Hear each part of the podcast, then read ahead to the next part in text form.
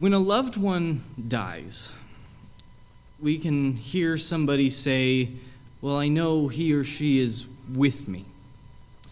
Well, I, they may not be here anymore, but I know that they are with me.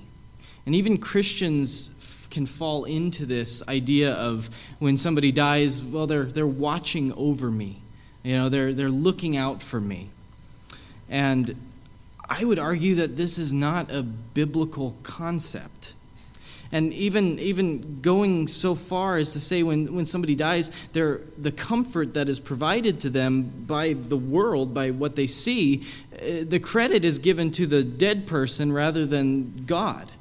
For example, if somebody dies and they really enjoyed sunsets, and somebody's hurting and they go out and they see a beautiful sunset, and they're like, well, that's just proof right there that so and so is looking out for me and watching over me right there. They sent a sunset to comfort me. So the credit is given to the person who can't send sunsets rather than the one who designed and painted such a beautiful thing, which is God, the only one who can truly comfort us in times of loss. Uh, around this time of year, too, the uh, Twitter world of, of Christianity blows up with a focus on Mary in the Roman Catholic Church because of Christmas and the Virgin, and that's very important. It's a very important doctrine, and we'll get into that a little bit later on why that's important. But the elevation of Mary in the Roman Catholic Church to a place where she does not belong. Or the saints. But it's this same t- sort of idea that, that Mary watches over us. We pray to Mary, she intercedes for us, she's the co mediatrix ignoring the parts in the Bible that says there is but one intercessor. There is only one who mediates between us and the Father, and that is the Lord Jesus Christ. But instead, it, it gets into this worldly idea and, and almost pagan idea of the dead watching over us and, and being with us. There are even uh, rituals, rituals within pagan religion of doing things to honor the dead so that they might be blessed. And this is not a biblical concept in any way, shape, or form. In fact, the opposite is true. If we look at David, after his sin with Bathsheba, after the baby was born, the baby was, was sick, and David fasted for, for days and weeks. And, and eventually the baby died. And it says this Then his servant said to him, What is this thing that you have done? You fasted and wept for the child while he was alive. But when the child died, you arose and ate food. He said, While the child was still alive, I fasted and wept. For I said, Who knows whether the Lord will be gracious to me, that the child may live? But now he is dead. Why should I fast? Can I bring him back again? I shall go to him, but he will not return to me. The dead will not return to us, but we will go to them eventually. David didn't say, Well, I know my child is with me. I know he's looking out for me. No. He says, I will not go, or he will not come to me, but I will go to him. And I'm not saying you don't grieve loss or treasure the moments that you've had with your loved ones. But for a Christian to die, it is to gain Christ. There is no concern with what's going on down here to the person who is in the presence of their Savior, who looks upon his face. Mary, I believe, would be appalled and brokenhearted if she was able to know and see how she was abused down here and, where she, and how she was lifted and elevated to a position that she does not belong, to a position where only Christ belongs. And so when we come to the Christmas season and we come and we sing Emmanuel, God with us, we're not talking about some random famous dead person who we honor and look to, but we are talking about the true and the living God who is not dead but is alive. God is with us. Now, there are plenty of times throughout Scripture where we see the reality that God is with us. God is omnipresent, He is everywhere at once all the time.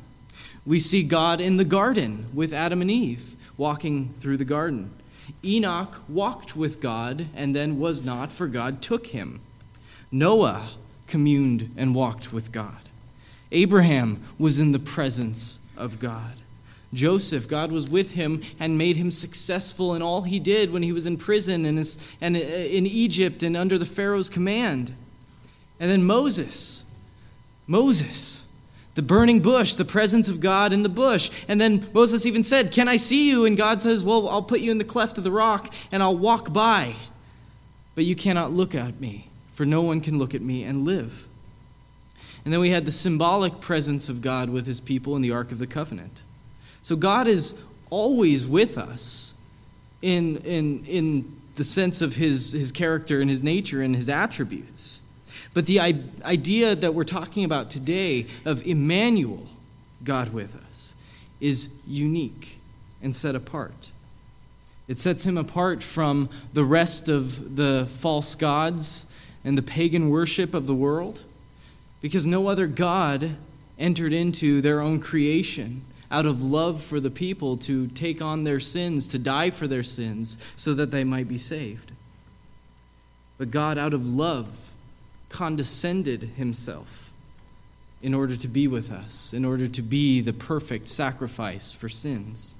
And we're told um, in this Isaiah passage, he says, it will be called Emmanuel, and we're told who the identity of this Emmanuel is. If you turn to Matthew chapter 1, starting in verse 20, we read this. But as he considered these things, this is Joseph, behold, an angel of the Lord appeared to him in a dream, saying, Joseph, son of David, do not fear to take Mary as your wife, for that which is conceived in her is from the Holy Spirit. She will bear a son, and you shall call his name Jesus, for he will save his people from their sins. All this took place to fulfill what the Lord had spoken by the prophet. Behold, the virgin shall conceive and bear a son, and they shall call his name Emmanuel, which means God with us. The identity of Emmanuel is the Messiah. He is Jesus Christ, our Lord. And I think we can be so restricted sometimes about what we can actually see. Now, Jesus ascended to the right hand of the Father. We don't see him right here in front of us as I see all of you. And so I think sometimes we can, we can push Christ aside and say, well, yeah, I know he's with us, but I, I can't see him. And so uh, you know, we're, we're going to just deal with that. And it can cause us to have some false views. And I think it can actually bring down uh, it can actually elevate the world's view of Christ instead of the church's. There is a YouTuber that I watch, and he does skits, and they're usually pretty funny, but he put out a, a, recent one about putting up a Christmas tree and, and celebrating Christmas. And he's having a conversation with somebody, and the person he's having a conversation with doesn't understand Christmas at all. And he says, So why are you doing this? And he answers, Well, some religious figure was born uh, in this season, and so we do it to celebrate him. And his friend says, Well, is the religious figure still alive? Can I meet him? And he says, No, no, no, he died 2,000 years ago. He says, But we, we still celebrate him? Yeah, for, for some reason, this is just what people do. And that's the world's view of Christmas. They don't care about Christ. They, don't, they, they may recognize that this is why we celebrate Christmas, but they don't recognize that Christ is not dead, that Christ is alive, that he rose again. And ultimately, Christmas, we celebrate the birth of Christ, but it points towards the resurrection. If Christ never rose from the dead, Christmas doesn't matter, church. It's just another birth of another baby. It is not Emmanuel, God with us, but it is. The world loves Christmas. Have you noticed that? It's not just a Christian holiday. The world loves Christmas, just as long as Jesus isn't a part of it, or very minimally a part of it. I was listening to a sermon last night from uh, Voddie Baucham, and he drew, drew my attention to this concept of just how much the world loves Christmas. And he brought up the Guinness World Record of the most expensive Christmas tree ever put up. Valued at a little over $11 million. because it's decorated with jewelry and Rolex watches and everything but ornaments. It's, it's material things that we want. Over $11 million, and it was put up in the United Arab Emirates in Abu Dhabi. In case it hasn't set in, that's a Muslim country, a country where you cannot be a Christian, a country where celebrating Christmas for Christ could hold consequences for you. But Christmas is great just as long as Jesus isn't viewed as Emmanuel, just as long as Jesus isn't the biblical picture of who he is, as long as he isn't God, which is why he needs to be replaced. And I talked to Pastor, he said I could throw him under the bus for this one, but I did talk to Pastor about this because I considered not talking about this next part because I wasn't sure if there would be any backlash to it. But again, backlash goes that way, not, not here. but I hate Santa Claus. And I'm not trying to ruin anything for anybody else, but Santa is the world's Christ. He has replaced Christ at Christmas. He is the one who is with us at Christmas. Not just Christmas time, church. He is with us the whole year. He is Santa with us. He is omnipresent. He is everywhere at once. He sees you when you're sleeping, and He knows when you're awake. He's all knowing. He knows when you've been bad or good. So He's also the final judge of all things. And every Christmas, the books are open on your life. The list he makes and checks it twice. And I might be being too harsh here, and I'm sure some people do. I, I do enjoy the claymation uh, Santa Claus is coming to town and Rudolph the Red-Nosed Reindeer.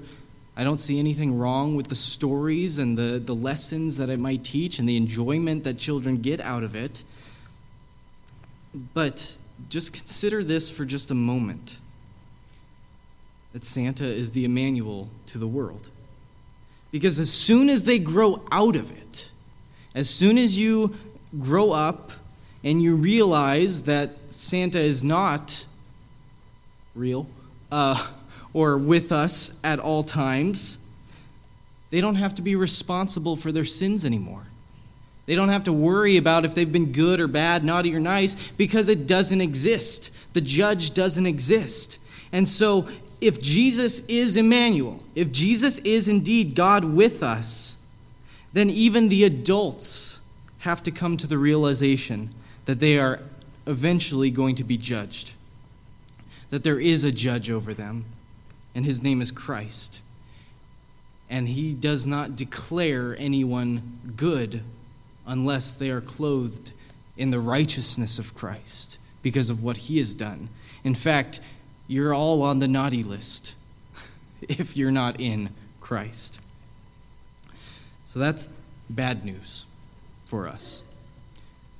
But Emmanuel, God with us, provides good news for us.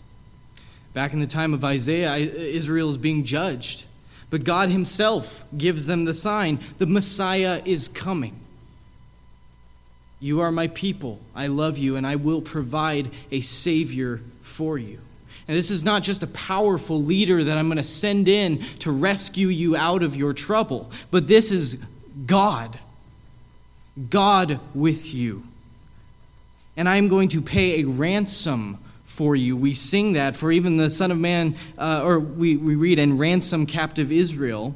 And in the book of Mark, chapter 10, it says, For even the Son of Man came not to be served, but to serve, and to give his life as a ransom for many. If Christmas is just a time to put up beautiful decorations, and it is beautiful, this is gorgeous, or buy gifts or bake cookies or fill up that, then we're missing the point, church we're missing the actual reason for the season. We say, keep Christ in Christmas. What does that mean? Well, it means looking at Christ, who he is, what he has done, why he came. And for us today, we live in a fallen world. Where is our hope? When we read ransom, when we read God with us, where is our hope? It's not in a dead man, but one who is alive and reigning on the throne in heaven, one who is God. We sing that mourn the lonely exiles here until the Son of God appears. Well, church, God has appeared, and he has come in the person of Christ. And we actually have it better than the Israelites did because they're looking forward to the Messiah. And Isaiah was written 700 ish years before Christ came. None of them saw the fulfillment of this prophecy. Now, there was a direct fulfillment that I believe, and commentators argue about that and fi- to try and figure out who that was. We don't have time for that today. But the ultimate fulfillment of that passage, of that prophecy, was Christ, and the people of Israel at that time never got to see that. And while we didn't live back then, we have the revelation of God. We know that it was Christ, and we look back and we celebrate that day. We celebrate the person and work of Christ Jesus who took our place. Not because, the, not because we're any less wicked than what was going on back in the time of Isaiah. And I would actually argue that because of technology and our access to things, we may even be more wicked today. But because we have Christ, because this prophecy has been fulfilled, it's not just Israel that has been ransomed, but all who put their trust in Christ as their Savior and as their Lord. If you are in Christ this morning, church, you have been ransomed. The debt has been paid in full. Your sins have been forgiven. Your names are not written on a naughty nice list that can fluctuate throughout the year. Your names are written in the book of life. You're on the nice list because of Christ, not because of you, not because of your goodness, but because Christ is good, because Christ is holy, because Christ is perfect, because Christ is righteous, and that righteousness has been imputed to you. We can ask the question why does any of this matter? I've heard it before. Okay? Well, if we look at Romans, if you have your Bible, go ahead and turn to Romans chapter 5 for just a moment, and we'll get the, the scope of how important this is and what this actually means we read verse 12 of Romans chapter 5, it says, Therefore, just as sin came into the world through one man, and death through sin, and so death spread to all men because all sinned. For sin indeed was in the world before the law was given, but sin is not counted where there is no law. Yet death reigned from Adam to Moses, even over those whose sinning was not like the transgression of Adam, who is the type of the one who was to come. And then we jump down to verse 18. Therefore, as one trespass led to condemnation for all men, so one act of righteousness leads to justification and life for all men. For as by one man's disobedience the many were made sinners, so by one man's obedience the many will be made righteous. So, in other words, you're guilty. You're guilty in Adam. Westminster Shorter Catechism, when addressing Adam, says the covenant being made with Adam, not only for himself, but for his posterity, all mankind, descending from him by ordinary generation, sinned in him and fell with him in his first transgression. So if you have a biological mom and a biological dad, and those two did what moms and dads do, and thus the result was you, you fall into this category. And by the way, that means all of you, just in case there was any confusion there. Jesus does not fall into this category because Jesus did not come about through ordinary generation.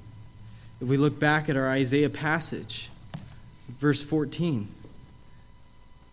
Therefore, the Lord himself will give you a sign. Behold, the virgin shall conceive and bear a son. He was conceived by the power of the Holy Spirit. He did not inherit Adam's sin, and therefore he was not guilty of Adam's sin. And only Jesus could satisfy the wrath of God against sinful men. And it was God's plan that he would dwell here on earth as a man, born of the woman, born sinless, born guiltless lived a sinless life in perfect submission to the Father, perfect obedience to the law, treated as a criminal, took upon himself the sins of the world, died the death that you and I deserve, and yet rose again, ascended to the Father, and is seated in glory at his right hand, so that all who call on the name of the Lord can be saved and will be saved. And it's only by understanding this, only by understanding that we are guilty before a holy and righteous God outside of Christ, and understanding what Christ had done at Christmas and at Easter, only then can we sing the refrain of O come, O come, Emmanuel, the way it's supposed to be sung, by saying, Rejoice, church, rejoice. Emmanuel. Rejoice, God is with us. Rejoice, God will never leave us. Rejoice, church.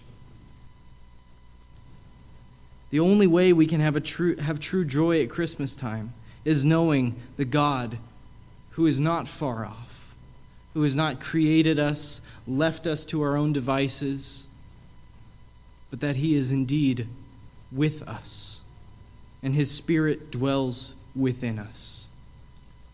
And when we are saved, when we look to Christ as Savior and understand that, then we actually get to experience one of the biggest problems people have with Christmas.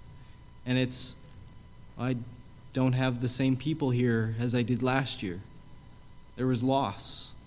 So and so's not at the table anymore but we are adopted into a new family. We're adopted into the family of Christ. We are made children of God. And this was not because God had to do it, but He willingly, by His grace and by His mercy, made us His children. And before Christ ascended into heaven, He assured His disciples that He would be with them even to the end of the age. The disciples were getting ready to go be martyred, essentially. Within just a few years, many of them were killed. Tribulation came, Jerusalem was destroyed, the church suffered, and we will face hard times. We will face trials and tribulations. But do we believe in Emmanuel? Do we believe that Christ has promised to be with his people? that the very same Spirit that raised Christ from the dead is the very same Spirit that dwells within all believers. He is our comforter. He is the one who is able to provide the peace that surpasses all understanding.